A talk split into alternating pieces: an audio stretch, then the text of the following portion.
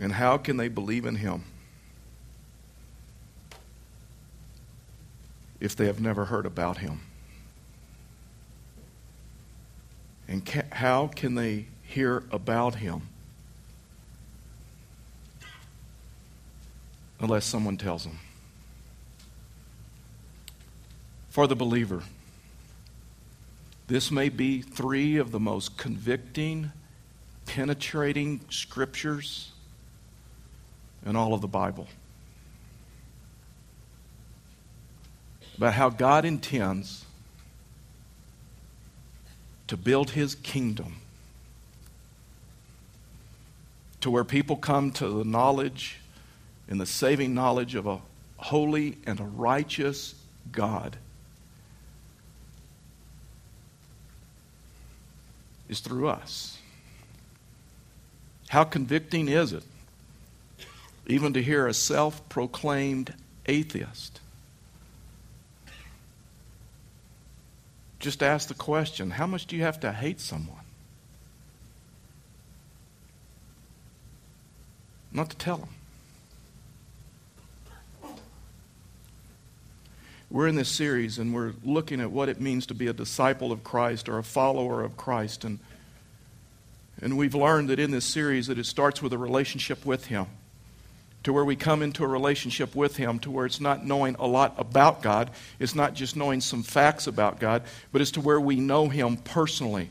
To where maybe the overall goal would be to know God, but there's a, a smaller goal, there's a daily goal, and that goal would be to spend time with Him. So that when we, we, we come into this relationship with Him and we're willing to open up His Word and spend time with Him, and out of that relationship, we have a relationship with Him and we have a relationship with others. We have a relationship with the church. And guess what? From what He tells us, we also have a relationship to the world, to those who do not know Him.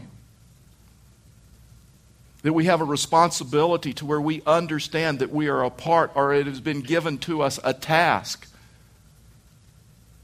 to build his kingdom. In 2 corinthians chapter 2 verse 14 if you have your bibles ipads nooks kindles phones whatever you use you can turn there or click there however uh, whatever media you use. Here's what the scripture says and i just have three principles this morning on what it means to be a part of building his kingdom. But thanks be to god who in christ always leads us in triumphal uh, procession and through us spreads the fragrance of knowledge of him everywhere. Everywhere we go. How will your friends know? How will your community know? How will people that you work with know? How do the people know that you go to school with? How do the, your, the closest relationships know? What he says is through him, through that relationship, that he comes to, as we talk to them, and it's everywhere that we go. For we, we are the aroma of Christ to God among those who are being saved and among those who are, being, who are perishing to one, a fragrance of death to death. That's talking about people who were without Christ. To the other, a fragrance from life to life. Who is sufficient for these things?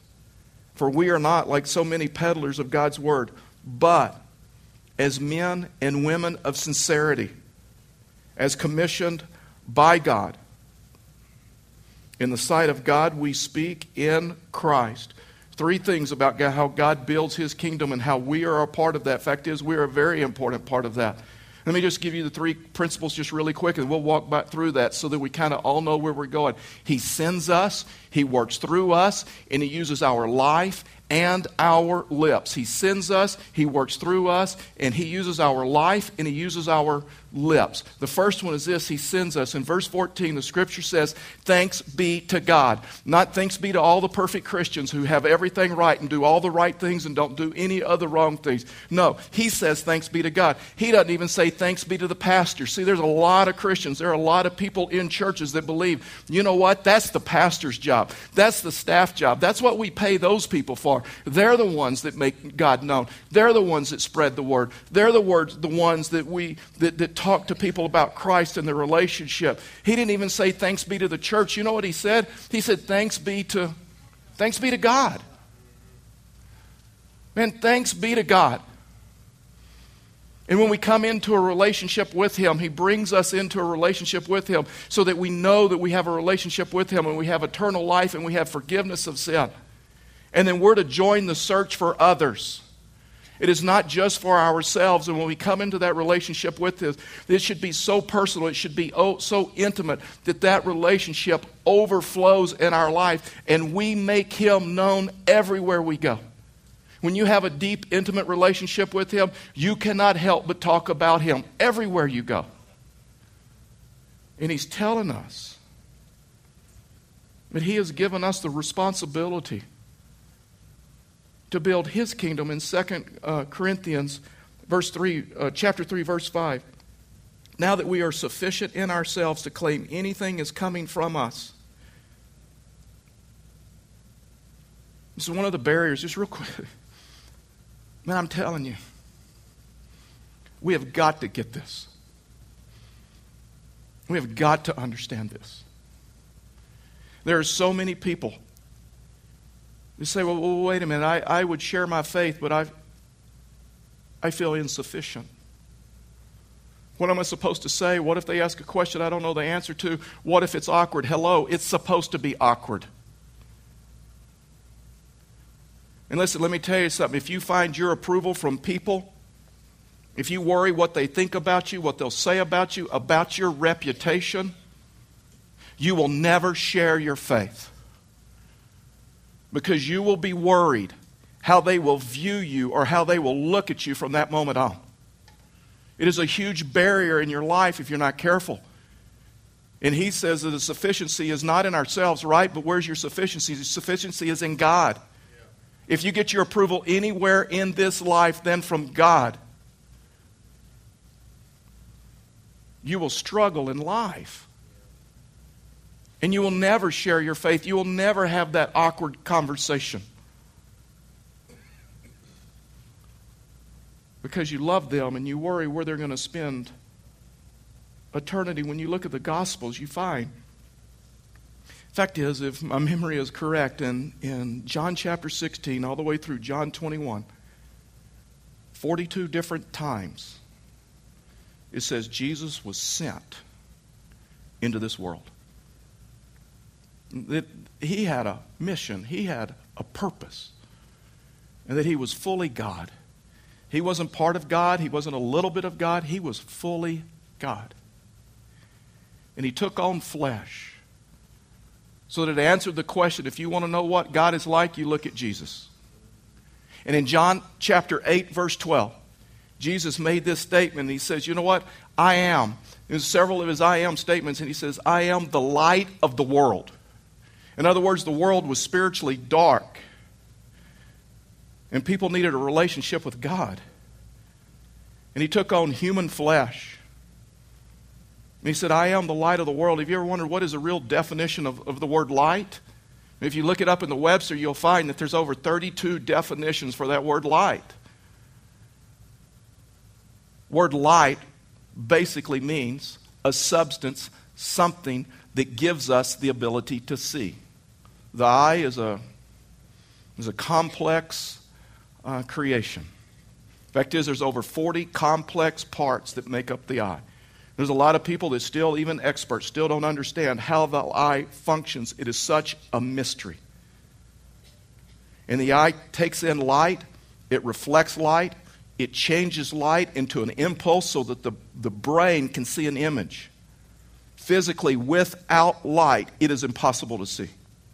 I don't know if you've ever been in a room where there was truly absence of light. I've thought about killing all the lights in this place, but we got so much equipment and gear and little lights and LEDs that it would be it'd be impossible to get it totally dark in this place. And one vacation we went to Carlsbad Cavern, and if you've if you've been there, you know what I'm talking about. But they, they take you and they put you in this elevator, and you go like, you feel like you're at the center of the earth. You just keep going and going, and you get down, and they, they give all these demonstrations and talk and all this stuff. And at some point, they warn you and they tell you that they're going to kill the lights. I'd never been. I'd never been in a room like that in my life where there's just true absence of light. And when they killed the lights, you absolutely could not see. You could put the hand in front of your face and you could feel the breath, your breath on your hand, but you could not see it.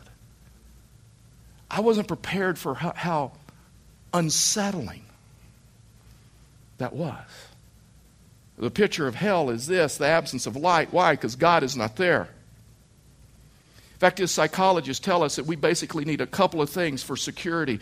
We need, we need a reference to be able to see, and then we need a physical reference, something to hold on to. And the scripture tells us that the Bible is absence of anything physical to hold on to or to stand, and it's absence of light.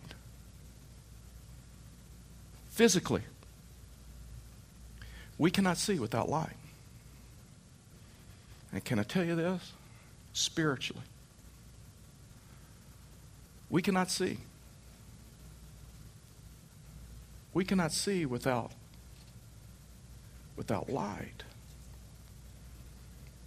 And Jesus came and he's fully God. And he said, I am the light of the world. And in Hebrews, talking about the Old Testament, Hebrews 1 1 says, Long ago, at many times and in many ways, God spoke to our fathers by the by the prophets. And so in the Old Testament, they knew the power of God by the, the miracles and the sovereignty of God by creation. And, and uh, verse 2 But in these last days, he has spoken to us by his Son, whom he appointed by heir of all things, through whom also he created the world. He is the radiance of the glory of God and the exact imprint of his nature. He upholds the universe by word of his power. And after making purification for sins, he sat down at the right hand of the majesty on, on high. And so Jesus is God in the flesh. He is fully God. He is not a part of God. He is not a little bit of God. Colossians 2 9 talks about his deity and says, For in him the whole fullness of his deity dwells bodily. And then Jesus in John chapter 17, verse 18, talking to the Father, he makes this statement As you have sent me into the world.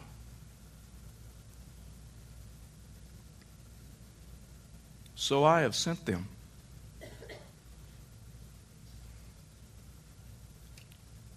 Who are the thems? And I don't even know if that's a word.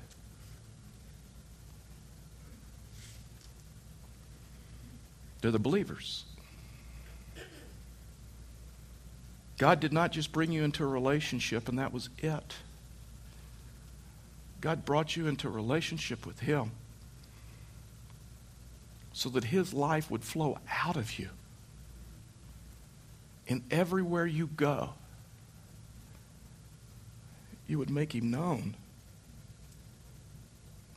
So I've sent them into the world. And in John 20, 21, Jesus said to them again, Peace be with you. As the Father has sent me,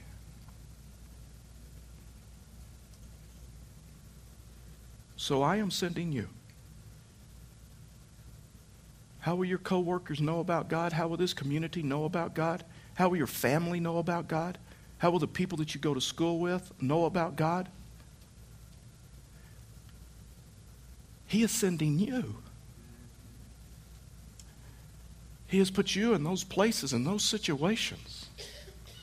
Your life is no longer about a career and about education, about the economy, and all of that other stuff. Man, I'm so burdened about the church that we have missed this.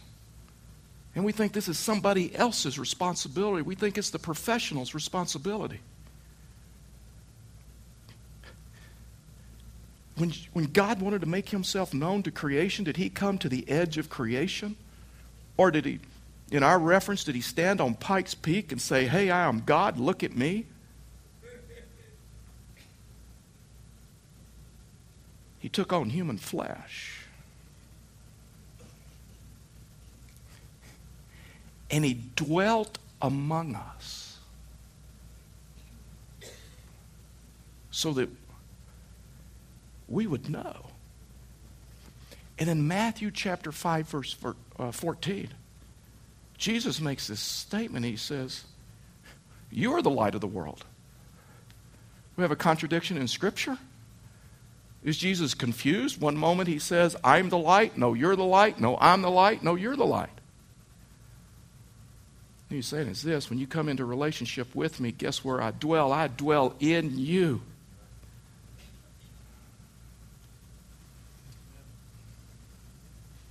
And out of that relationship, when you understand what life is about now, that it's not about all of the externals.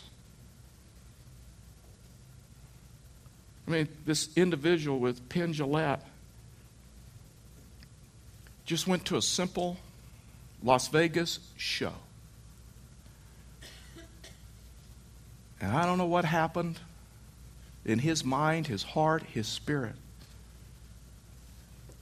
But he returned the next night to simply hand somebody a Bible and make God known.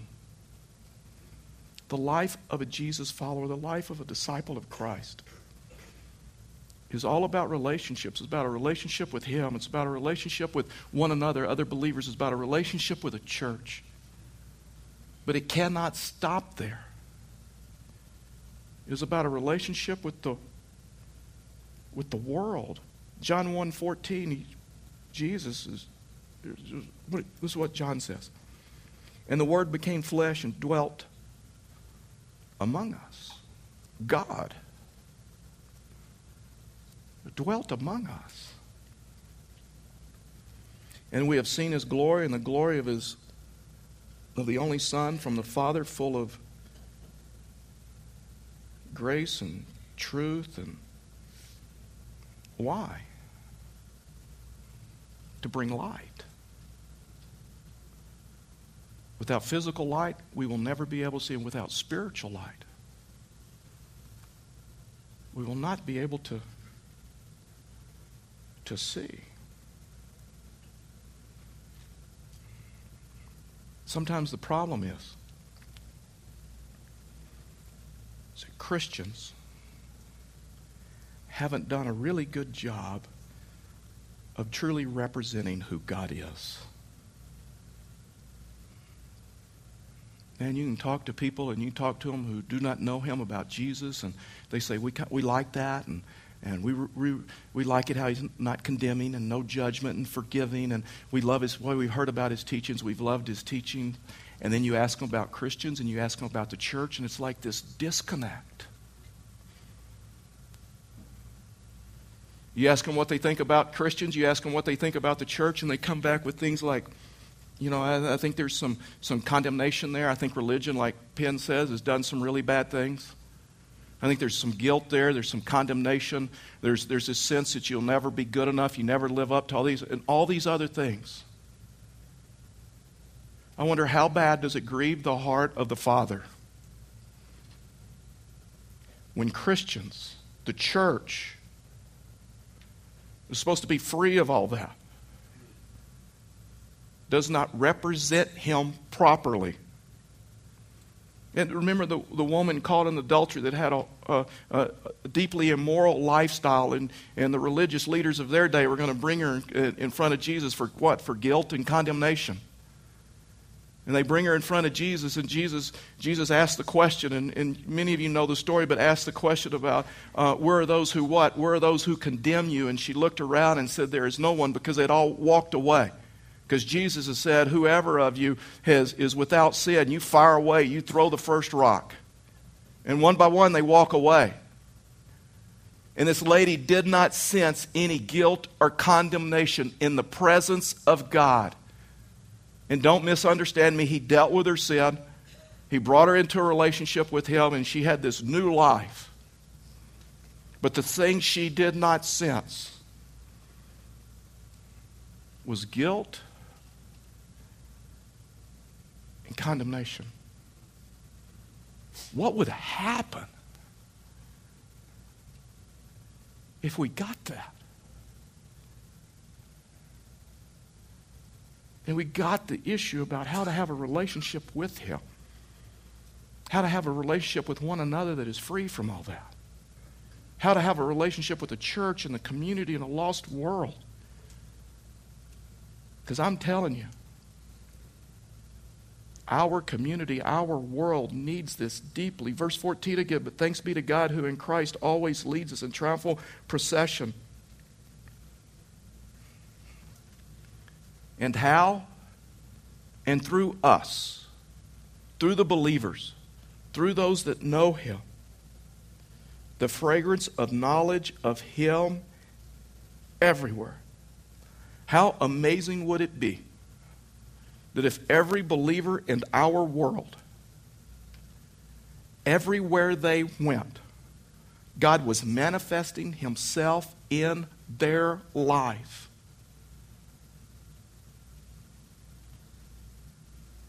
And people could get a glimpse of what the body of Christ looked like.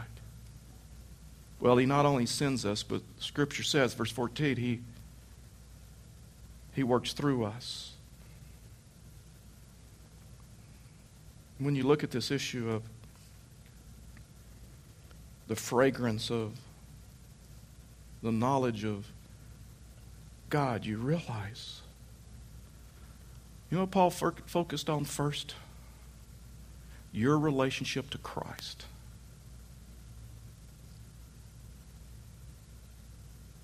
the intimacy that you have and the relationship that you have. The focus for Him first before what you say and what you do was your relationship to Him. To where He calls us into a relationship with Him. To we're willing to open up His Word and, and read it and allow Him to reveal Himself to us.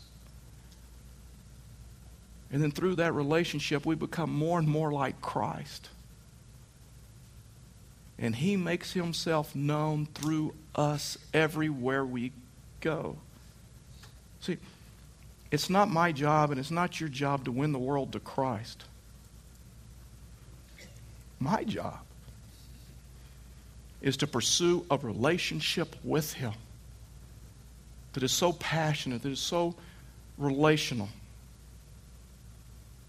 but is so intimate that his life naturally flows out of me.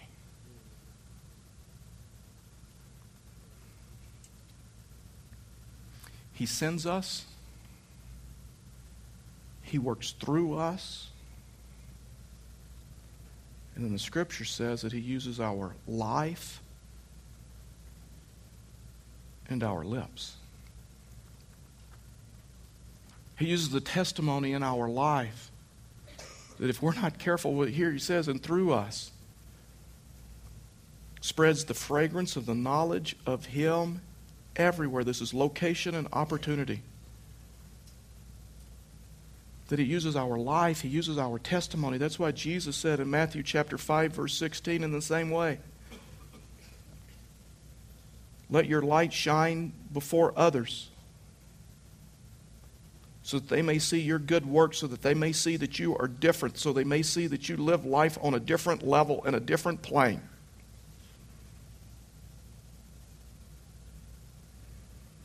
And give glory to your Father who is in heaven.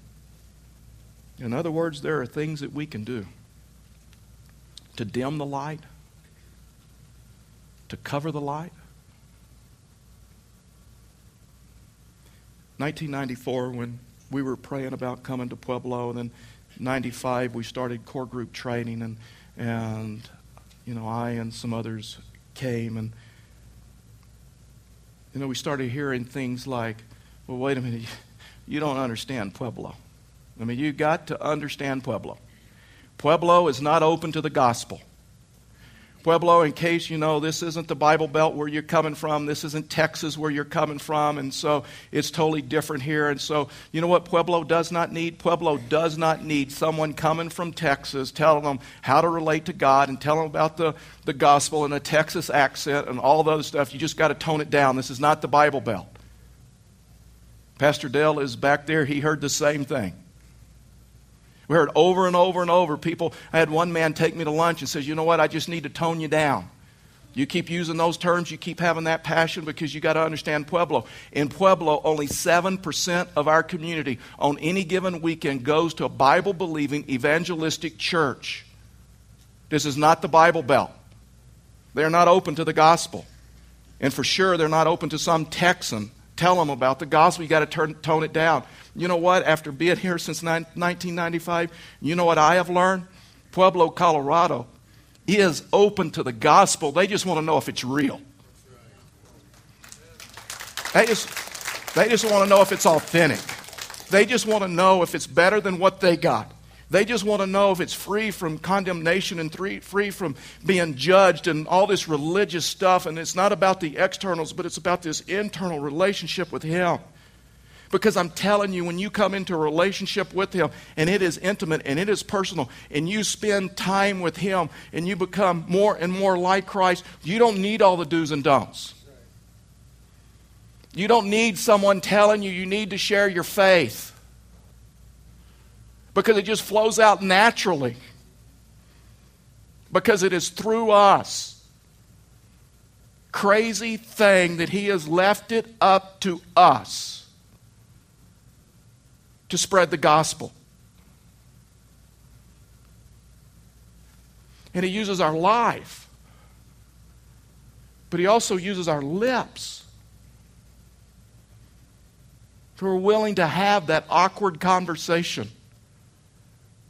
We love someone deeply enough that we don't want to see them spend eternity separated from Him. And we'll have that conversation. Listen, as a Christian, I've heard tons of talks on sharing your faith, and I've been given, I got a stack of plans. Whether it's the Roman Road, the Four Spiritual Laws, CPR, Critical Path to Redemption. I mean, I'm telling you, I got like a stack of tracts. I got a, lot of, a stack of plans. And Friday, God just changed my focus for this message. I'm not going to give you a plan, and I'm not going to give you a tract.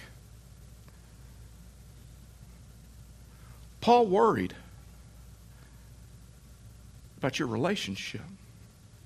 Let me ask you, where are you with God? I'm not talking about all the external stuff. I'm not talking about whether you consider yourself a Baptist, a Methodist, a Presbyterian, a Catholic, non denominational, Assembly of God, any of that stuff. That's the externals. Do you realize you can focus so much on the externals one day you can stand before Him and not have a relationship with Him because you never focused on your soul, on the relationship. It is deeper than that. I am asking you, don't ignore the soul. I am asking you, how is your walk with Him? Because we may have three different groups of people in this room. We may have one group of people, and we do that have an intimate, close walk with Him. And it is intimate and it is strong, and they are spending daily time with Him, and they are opening up the Word, and they are becoming more and more like Christ. Then we may have another group of people that, you know what? They walk with Him a little bit.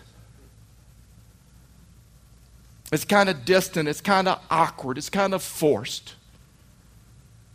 And then we may have another group, and you know what? You do not have a clue, and guess what? You're in a safe place. And we are glad you are here. So let me ask you again. How you doing with God? How is your walk with him? Do you know him? Do you know that you know that you know? Because the scripture says this his, his spirit will bear witness with your spirit, so you'll know. You don't have to go through life hoping that you've done more good stuff than bad stuff, so when you die, the man upstairs will let you in. But you can know. You can have that assurance today if you don't have it. So you ask Him to come into your life and to forgive you for sins.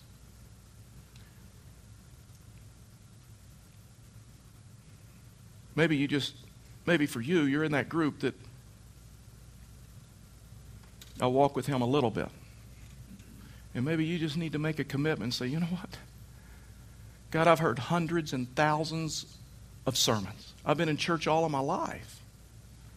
Can I tell you this? It is more important. It is different. There is a difference between hearing a sermon and hearing from Him. To where He speaks into your life and He speaks into the innermost part of your soul. And maybe you just need to make a commitment and say, God, I just want to walk with you. I want that intimacy. And I got some friends that they're going to die without you. I got some family members.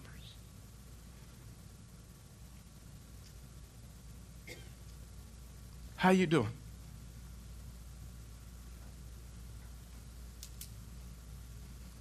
What's your walk like?